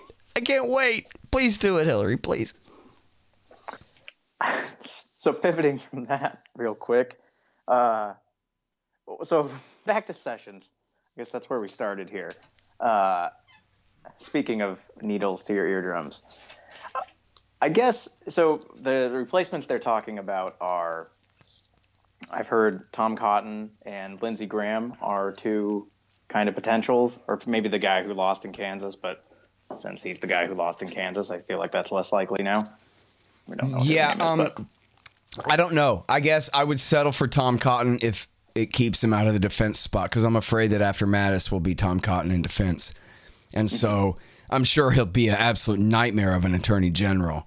But he's sitting in the Senate right now like a ticking bomb. So which way to throw him? You know what I mean?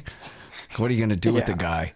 If if there was a way to just know that they're just going to leave him in the Senate and he's not going to ever do any worse than that, then I guess that'd be nice. But um, Well, but the idea of him as in mind on- Secretary of Defense, I'm telling you, it, that would be an extremely dangerous problem. I mean, in the very worst, absolute red alert, dig a freaking nuke shelter kind of a way. I mean, my God, man, that would be the worst thing that ever happened to this planet. I swear to God. You know, Is he pretty bad on Russia? I mean, I'm sure he's bad on Iran. everything, and he's Everything. a dumb, dumb bastard, and he doesn't think so either. I mean, he is just the worst kind of stupid ass right wing warmonger, know nothing, know it all idiot. Oh, and he was a captain in Iraq War II, so you have to shut up, boy, and respect him and all this too. It's really bad. He's really bad, dude. I'm telling you, man. I'd move to the southern hemisphere or something if that guy is Secretary of Defense. I was going to ask why Australia, but I think I got my answer. It's Yeah, man, the H bomb fallout. fallout. I want to get as far away as I can. Okay, what about uh, Lindsey Graham on that on that one? How do you feel about him being Um, our next Attorney You know what? I I Same theory. on his domestic, you know, police state type issues, I'm sure he's just straight down the line, liberal, Republican, moderate, middle, extremist, horrible on everything, right? Bad on drug wars, bad on every kind of crackdown on anyone involved in any kind of government service of any kind or He's a horrible right wing bastard. You know, he's he's um you know, maybe compensating for something. But uh, I would expect him also to be an absolute menace as an attorney general. I don't guess there's really a danger that he could be Secretary of Defense. Um, although God help us if if Lindsey Graham was Secretary of Defense either. I don't think that's really going to happen. I can't really see that. Um, yeah, but I could see him kind of switching with I don't know UN ambassador because you know Haley's out and well she's not technically out but she's leaving or one of those. so embarrassing of though, man. I think Trump, like from a TV direct, you know, producer point of view, I think you just want to leave him in the Senate. I don't see what good he is as a like part of the uh, official rotating cast of the show. You know what I mean? Yeah, He's more like a Skippy, the next door neighbor guy. Um, hmm. I don't know. I mean, I'm sure whoever it's going to be is going to be bad. Yeah. But um, you know what? I don't know. Was was uh, I think I actually read a thing that said that Sessions was. I could be wrong about this. Eric, help me out. That he was not undoing or redoing the Obama guidelines about leaving the states alone on legalizing pot and stuff like that. That people were really afraid he was going to do a crackdown and that he had decided not to pretty recently. I I do know what you're referring to, but I I don't I don't recall enough about it. I, I want to say he did try to do what he could to make it worse, but his hands were kind of tied. You're ta- the Cole memo, right? I think that's what or Cole amendment, Cole memo. Yeah, you know what? I that only barely rings a bell when you name it, so I'm I'm out of it. Yeah, I won't. I don't want to. Yeah. But uh you know what? I think yeah, I think it's probably too late for the feds to try to roll that back. I think even the probably the federal cops or I don't know about the cops themselves and their unions and whatever, but it seems like the leaders of the bureaucracy don't want to try to crack, you know, undo legal pot in Colorado. I don't know. I might be whistling past the graveyard on that. It could be that they don't, you know, that they are unhappy with the status quo and the way things are going and do want to roll it back.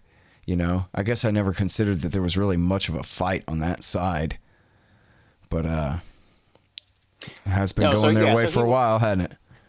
Yeah, he was bad on this. He so it was saying, you know, the Cole memo was establishing priorities of like, hey, don't worry as much about pot in states where it's legal, more or less.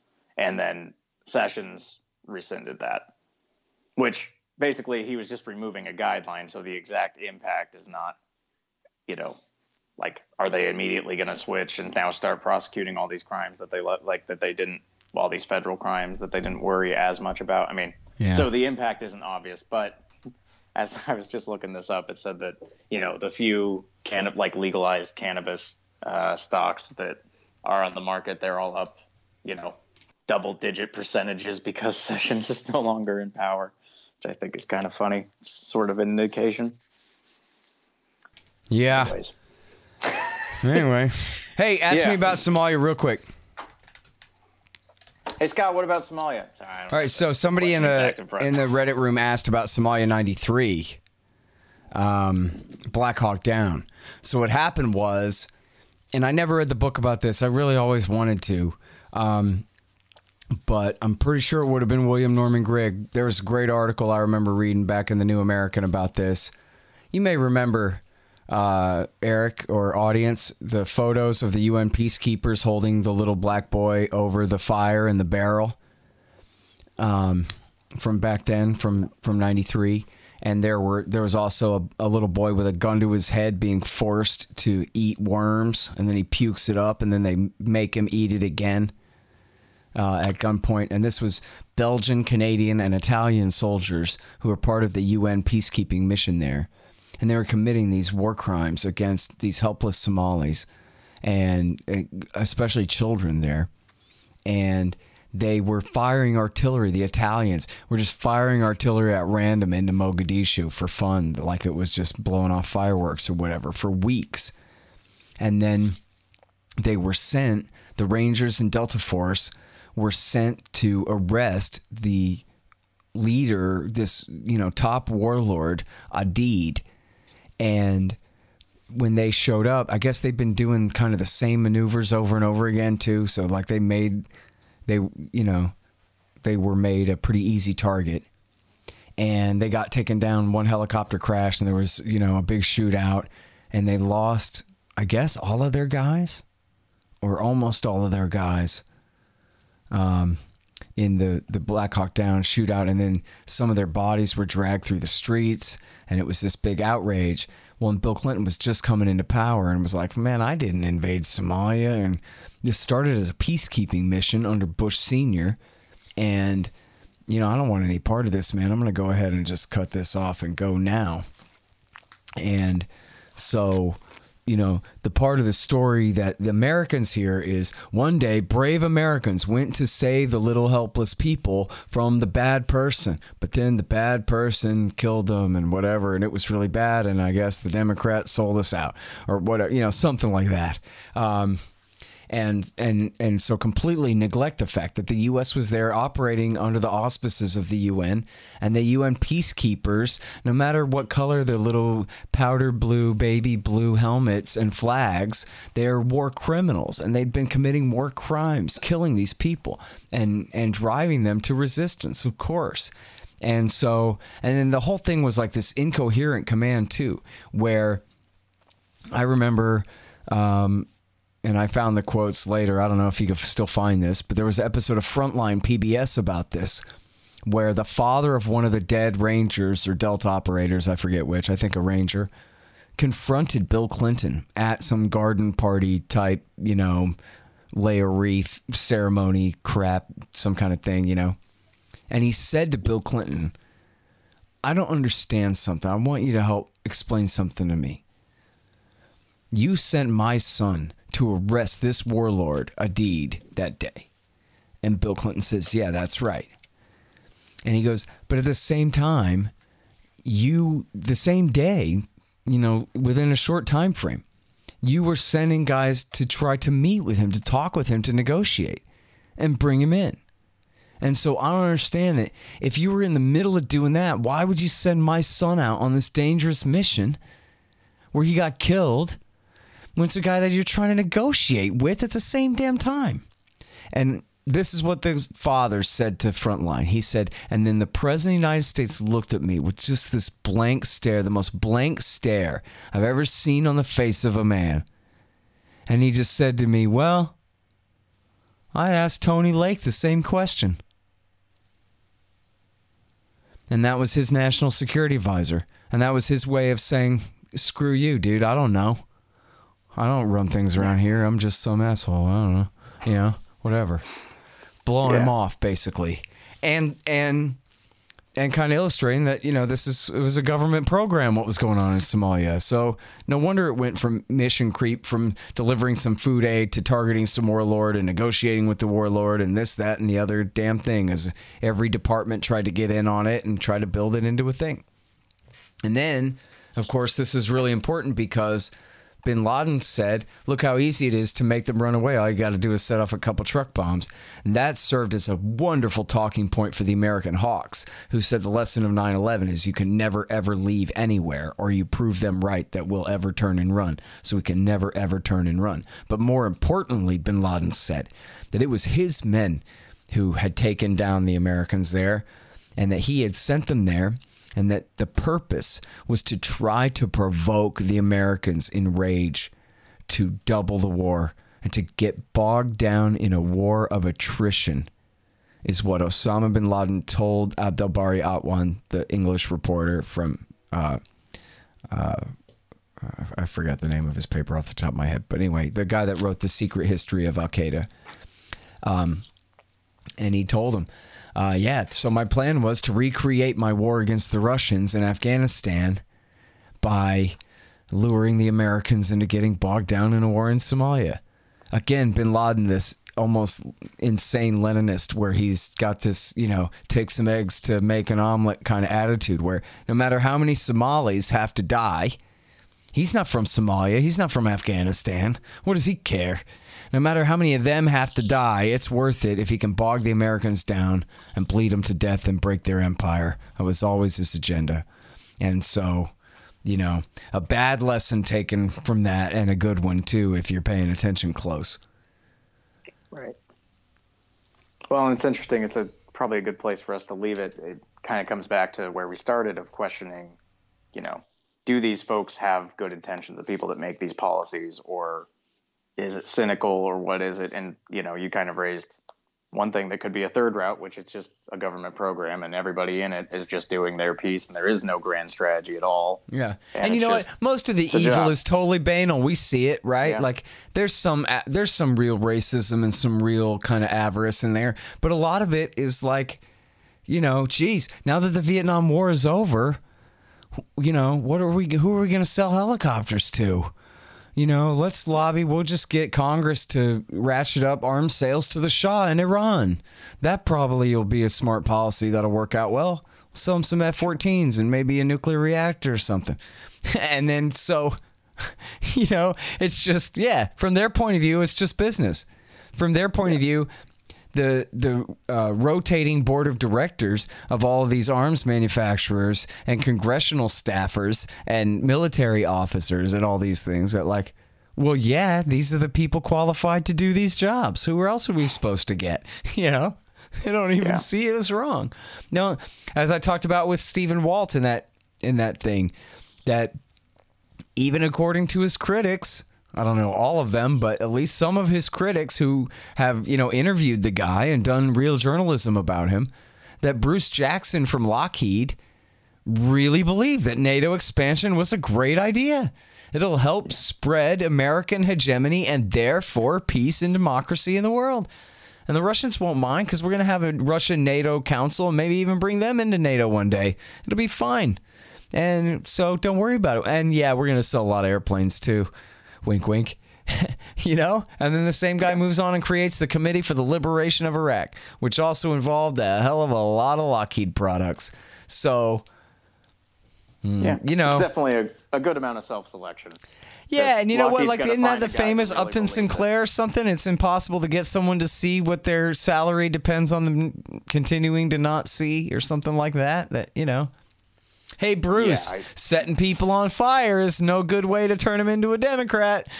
They're like, yeah, come on, sure it is. He doesn't want to hear that. You know, I don't know.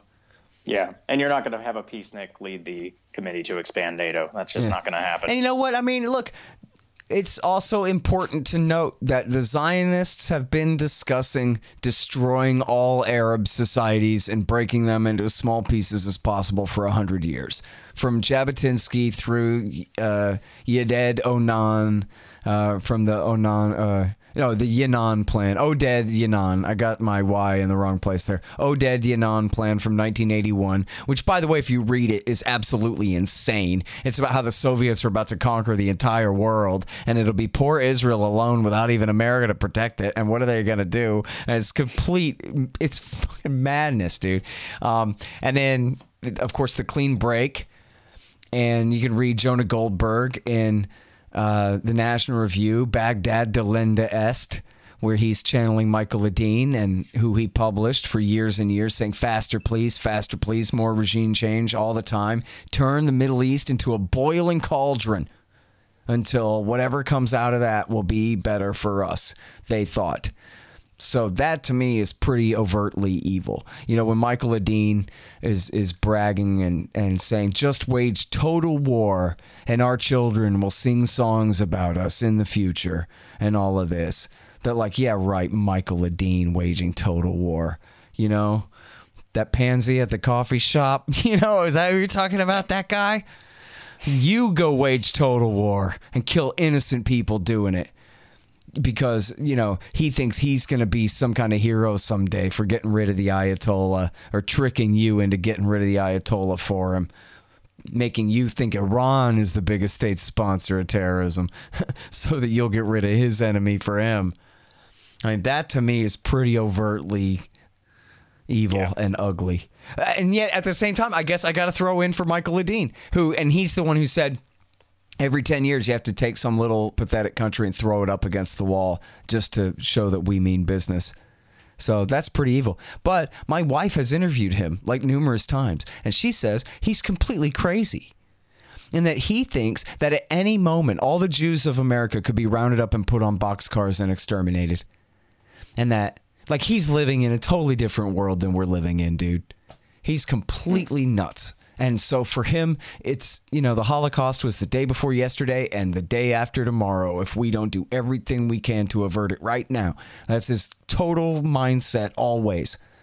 And so he's, in a sense, it's not just malevolence, right? Like he really yeah. is that afraid, you know? Yeah. So he's being honest. It's just the outcome is just yeah. Don't forget about the total war thing though, because that's still pretty ugly. The boiling cauldron. I mean, what kind of guy sits there and talks about a region of the planet Earth full of humans like that and says we must turn it into a boiling cauldron?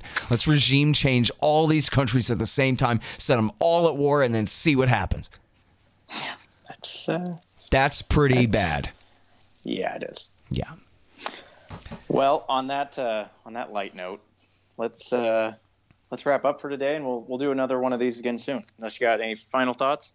Uh, I would just want to say real quick. I think Patrick Cockburn has uh, been okay on denouncing the. I don't, I don't know denouncing, but covering the reality of the the white helmets and what a farce they are. I guess kind of rings a bell that maybe he was like soft on them one time in one article, like citing some claim of theirs or something, but some very slight deviation. I, that doesn't sound right, but I can't remember what it was. But someone asked, "What what about the white helmets and how come Patrick Cockburn doesn't doesn't criticize them?" And I'm just not sure that's true. But if you want to know what really is good, I mean, and the white helmets basically are nothing but the PR front for Al Qaeda and their associates in the Syrian war.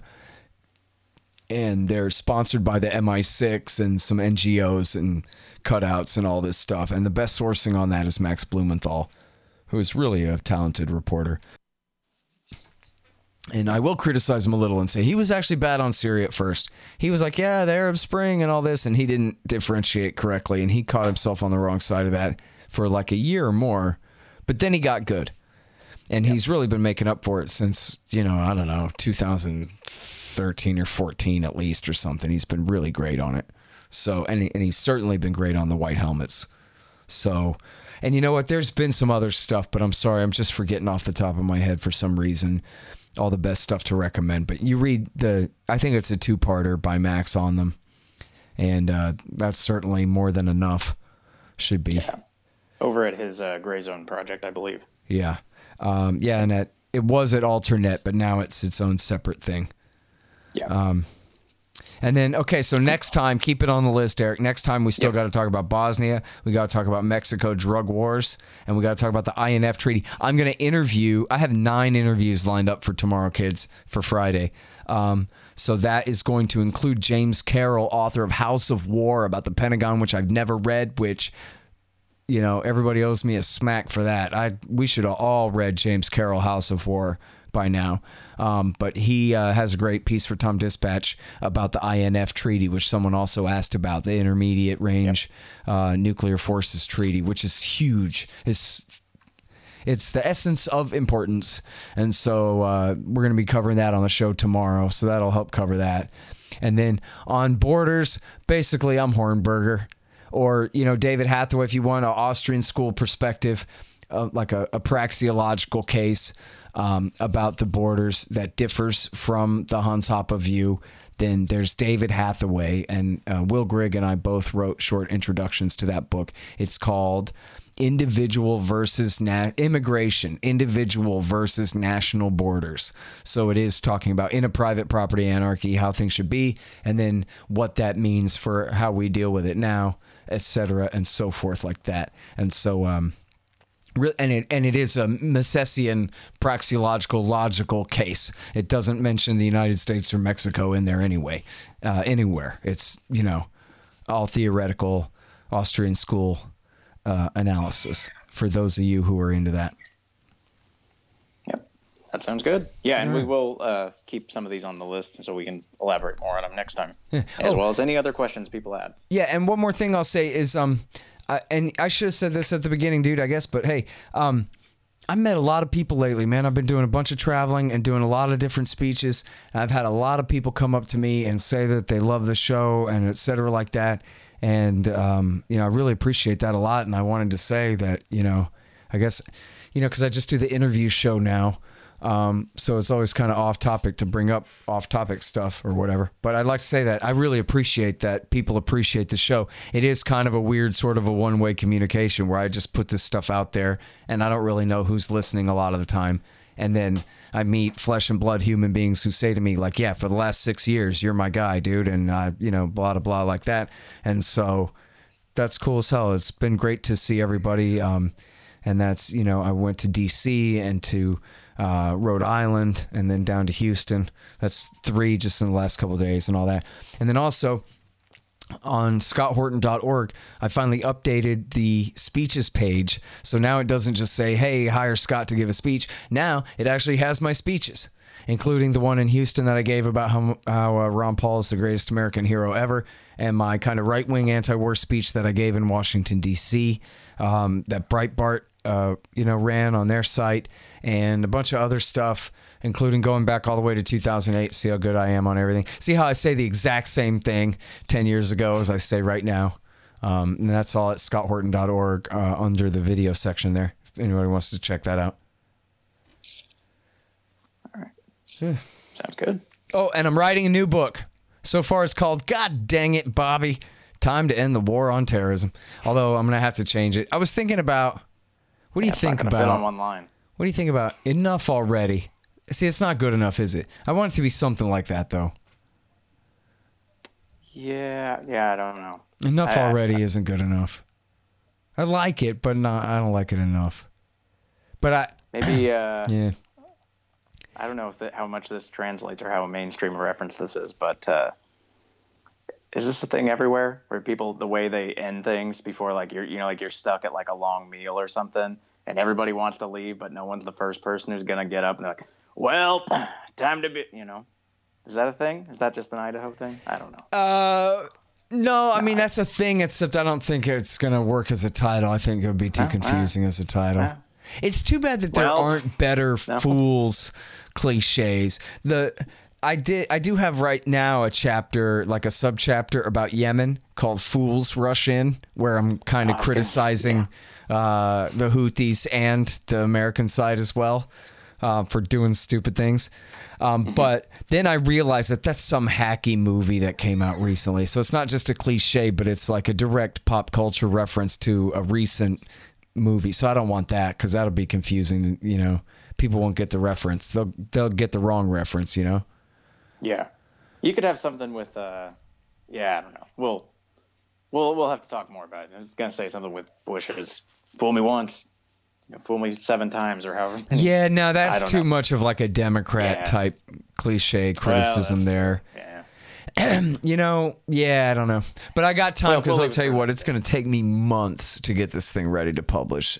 So the first draft is done, but I got so much work to do. I don't even know how much work to do I have yet, you know, or how much work I have yet to do to do yet. Yeah, yes So. got it exactly. Okay, right. man. Listen, thanks for listening to me, Eric. yeah no problem thanks for chat- talking it's a good time as always Yeah, man. Um, all right, good deal. Uh, see you next time, whenever that is. see you guys All right.